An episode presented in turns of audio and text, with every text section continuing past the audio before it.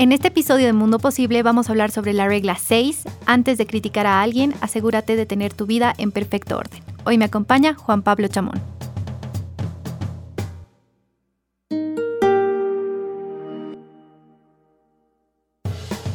Juan Pablo, contanos un poco sobre el título. ¿De qué va este, este capítulo? Hay varias cosas que me han llamado la atención. Si bien debe ser el, el, el capítulo más corto de todo el libro, sí, creo que es súper interesante y muy potente lo que dice. Eh, siento que el autor cada vez se va volviendo un poco más cruel. Crudo, ¿no? Sí, pero al mismo tiempo hiperreal. O sea, se está enfocando en algunos aspectos que son importantes. Antes de criticar al resto, asegúrate de que tu vida está en perfecto orden. ¿Se puede llegar a estar en perfecto orden? Creo que es una primera pregunta válida para plantear. ¿Será? No sé. Por ahí hay momentos, ¿no? Pero uh-huh. momentos efímeros. Y, y la, eh, no, no sé si lastimosamente, pero la, los, los seres humanos tenemos siempre la... la tentación o la capacidad de acercarnos al caos, por más de que las cosas estén en, en, en orden en un determinado momento. Parecería ser que es lo más fácil, ¿no? No, por ahí, por ahí en, en algunos momentos sí. Pero el tema es que psicológicamente es, eh, hem, hemos pensado nuestra vida de una forma en la que nos planteamos en, en que el futuro puede ser siempre potencialmente mejor. Uh-huh. Y eso nos lleva a tomar decisiones para... para hacer algunos cambios en nuestras vidas. O si no estamos pensando en eso y, y, y, y tenemos una serie de problemas, surgen las cosas que se plantean en este capítulo. Pero yo, yo te quiero preguntar algo, Nati. Quiero preguntarte qué piensas. Eh, ¿Crees que el ser humano es esencialmente o naturalmente malo? Después de haber leído eh, el libro hasta donde estamos, yo creo que sí. ¿Por qué? Porque tiene actitudes naturales que, que son negativas, ¿no? O sea, que, que a veces... O sea, es lo que, lo que planteábamos, eh, por ejemplo, en el anterior episodio, que desde niños hay esas actitudes que como para probar el límite del otro, eh, molestar, ubicas. No te digo así malos, malísimos, súper violentos, todo, pero hay actitudes naturales del ser humano que hay que ir regulándolas, según yo. No sé qué piensas tú. Yo más bien creo que no, y creo que en este punto nos tenemos que dar cuenta de algo importante. Uh-huh. Es parte de nuestra responsabilidad encontrar el equilibrio frente a las cosas que hacemos mal. Inevitablemente vamos a sufrir, y esto es algo que se ha repetido muchísimo, ¿no? Y que Jordan Peterson lo dice. Pero además de eso, inevitablemente vamos a cometer errores. Está claro que ninguno de nosotros es perfecto. Sí.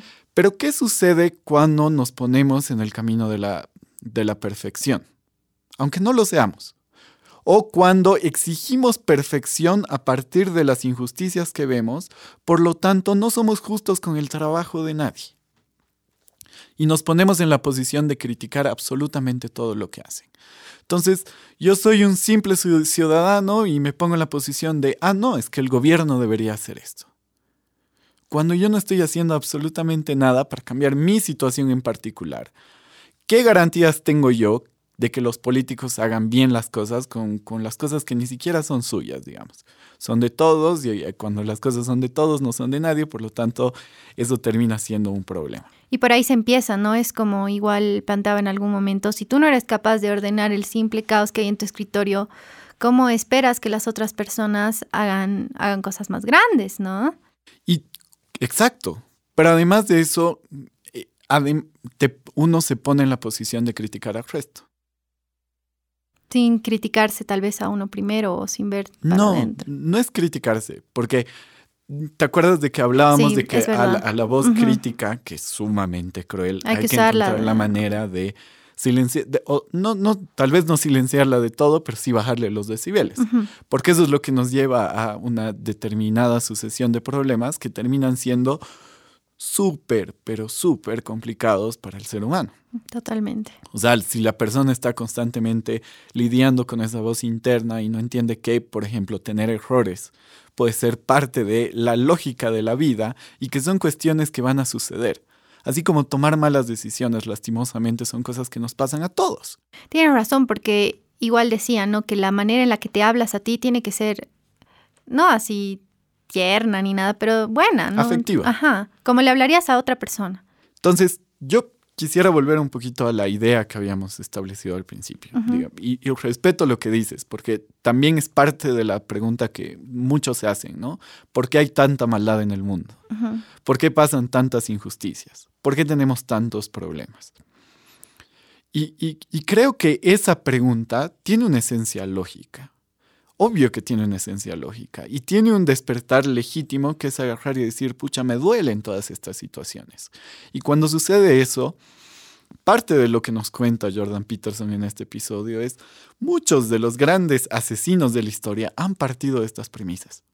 Y han dicho, tenemos que acabar con ese sufrimiento. Con la humanidad. Soy yo quien tiene que acabar con ese sufrimiento. ¿Qué es lo que hace para acabar con ese sufrimiento? Matar a los demás, lastimar a los demás. Terminarlos, ani- uh-huh. buscar aniquilarlos, hacer que sufran. Entonces, ahí se crea una lógica destructiva que no es, pues, positiva. No por nada existe la, cli- la crítica destructiva. Y creo que este es el fondo del episodio que, o del capítulo y, y del episodio que estamos haciendo uh-huh. hoy. ¿Cuáles son las raíces de esa crítica destructiva y cuáles son las consecuencias reales en lo que sucede en la vida diaria de las personas? O sea, ¿qué termina sucediendo cuando la vida de alguien se basa simplemente en eso? Es un, o sea, es terrible, es indescriptible. Es por eso que hay asesinos, hay gente realmente bastante mala y justifican sus acciones negativas con eso, ¿no? Y lo peor, creo, es que le echan la culpa a alguien más. Es que ese es el tema. Eh, te voy a dar un ejemplo y, y, y lo digo con, con mucho respeto y también me siento identificado por eso, porque en muchos momentos lo he hecho. Uh-huh. Pero eh, puede exi- existir gente que diga, a mí no me gusta la ciudad del Alto porque es una, es una ciudad desordenada. Y lo dice Juan, un tipo desordenado en su vida. En su, en su cuarto es un desastre, digamos, o sea. Entonces, o sea. No es coherente. Eh, Pero no se trata tampoco de ser los dueños de la palabra o de que no te guste ese desorden, sino de que hay pasos previos en los que uno puede elegir eh, la idea del revanchismo o la idea de la transformación en el sentido de, bueno, entiendo que esto no me gusta.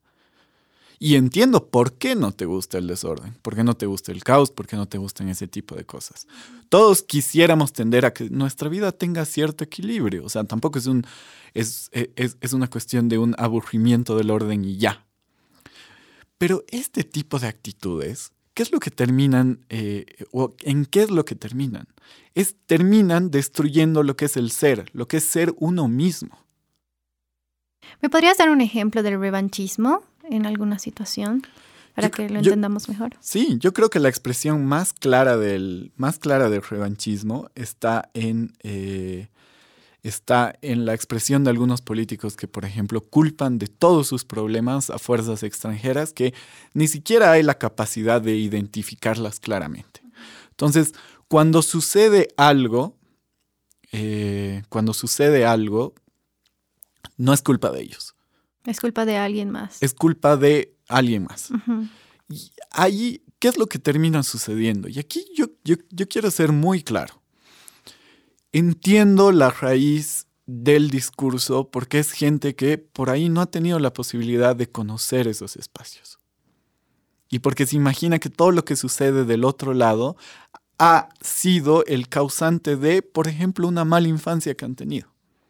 O, por ejemplo, de una situación de pobreza en la que han estado. Es lo que se piensa normalmente de las personas que son malas, ¿no? Que son, que es consecuencia de cosas que le han pasado antes, pero... Y que es culpa de otros. Uh-huh. Ahora, obviamente hay distintas situaciones que son estructurales y que hay que observar y que hay que hacer cosas para cambiarlas. Pero ok, ese no es el tema. Y entiendo cuál es la raíz de ese discurso y cuál es la lógica. Uh-huh. Pero el problema es que cuando se te pide trabajar por algo, no te haces cargo de eso y empiezas a echarle la culpa al otro de, de estas situaciones, terminas no solamente enfra- enfra- enfrascándote en una lógica muy compleja y muy dañina para, para el propio trabajo que te tocaría hacer y para tu vida, sino que también lo que generas es cierto tipo de actitudes que pueden llegar a ser comunitarias frente a ese tipo de situaciones. Hasta puedes repetir ciertos modelos que tú en algún momento has criticado, y es ahí donde no existe la dicha transformación, ¿no? Exacto. Eh, Jordan nos planteaba la transformación como, sí, puede que yo en mi niñez haya sufrido mucho, no haya tenido unos padres responsables, es un ejemplo, ¿no?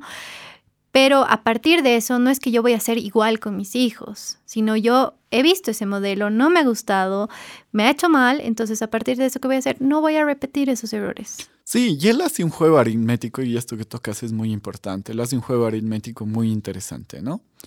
Si cada persona, o sea, cada, cada familia con tres hijos hubiese tenido... Eh, los tres hijos hubiesen tomado la decisión de perpetuar esa situación mala, de abuso, de, de faltas de respeto, bla, bla, bla. Uh-huh. Hoy, si, si, si, si haces eso por la cantidad de generaciones que hay y demás, la cantidad de gente que estaría en una posición de abuso superaría la cantidad de personas que hay hoy en el mundo.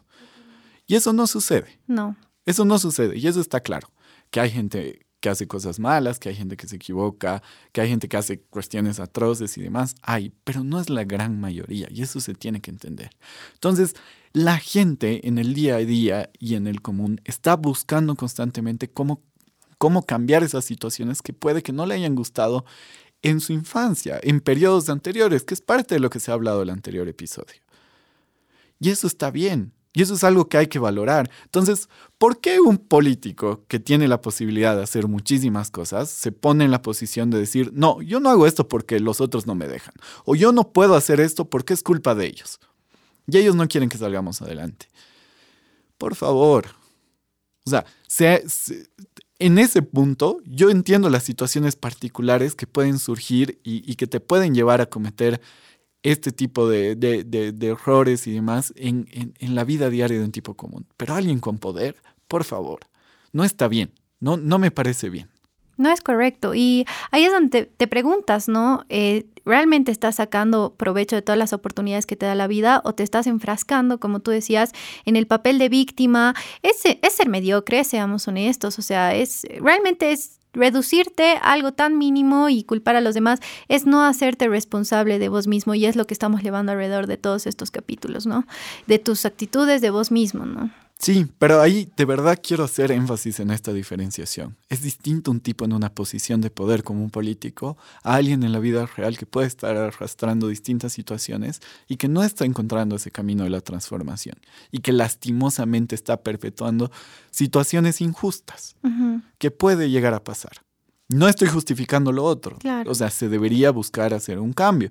Y si no se hace ese cambio, para eso se necesitan muchas cosas, como sistemas de justicia que ver, verdaderamente funcionen, por ejemplo. Claro, los cambios tienen que ser de, desde otro lado, ¿no? Pero si eres esa persona que tal vez no estás pudiendo encontrar ese camino, eh, Jordan nos plantea varias cosas bastante básicas, como también distintas preguntas, que es, primero, limpia tu vida, ¿no? O sea, valora tus circunstancias, limpia tu vida, empieza a hacerte preguntas, ¿en qué puedes mejorar? ¿Qué es lo que podrías hacer?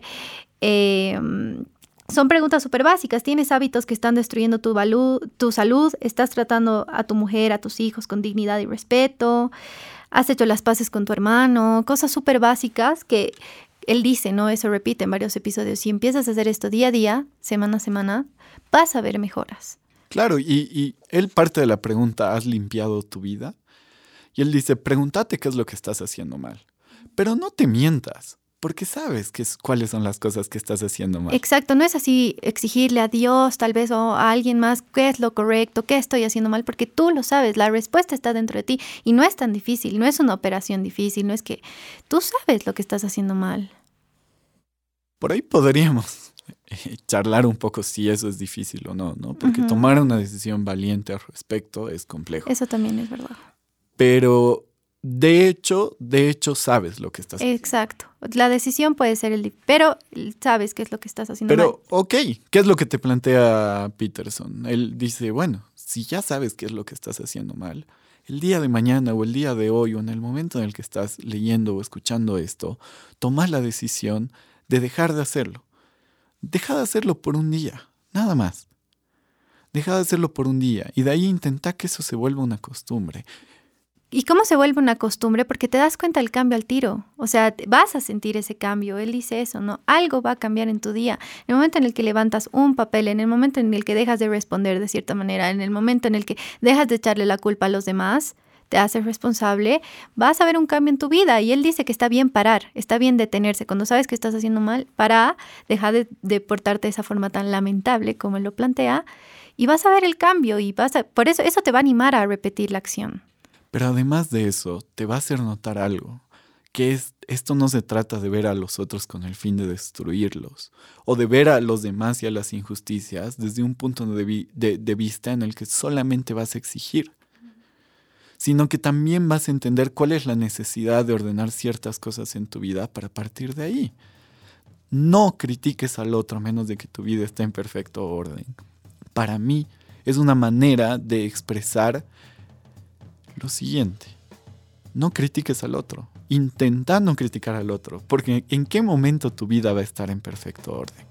Y, eso, y a eso es a lo que hay que dedicarse, en eso es lo que uno tiene que enfocar su mirada, en eso es en lo que uno tiene que empezar a preparar a sus hijos, por ejemplo. Y allí el, no hay nada más valioso que el ejemplo, y no hay nada más valioso que buscar el equilibrio de cada uno. Gracias por escucharnos. No te pierdas el siguiente episodio donde hablaremos sobre la regla número siete. Dedica tus esfuerzos a hacer cosas con significado, no aquello que más te convenga. Mundo Posible es un podcast de Libera Bolivia. Estamos acá gracias a la Fundación Friedrich Naumann Países Andinos. No te olvides seguirnos en nuestras redes sociales en Facebook, en Instagram, estamos como Mundo Posible Podcast, y puedes escucharnos en Spotify, YouTube y Apple Podcast. Las opiniones expresadas en este programa son de exclusiva responsabilidad de los participantes y no necesariamente representan la opinión de la Fundación Friedrich Naumann Países Andinos.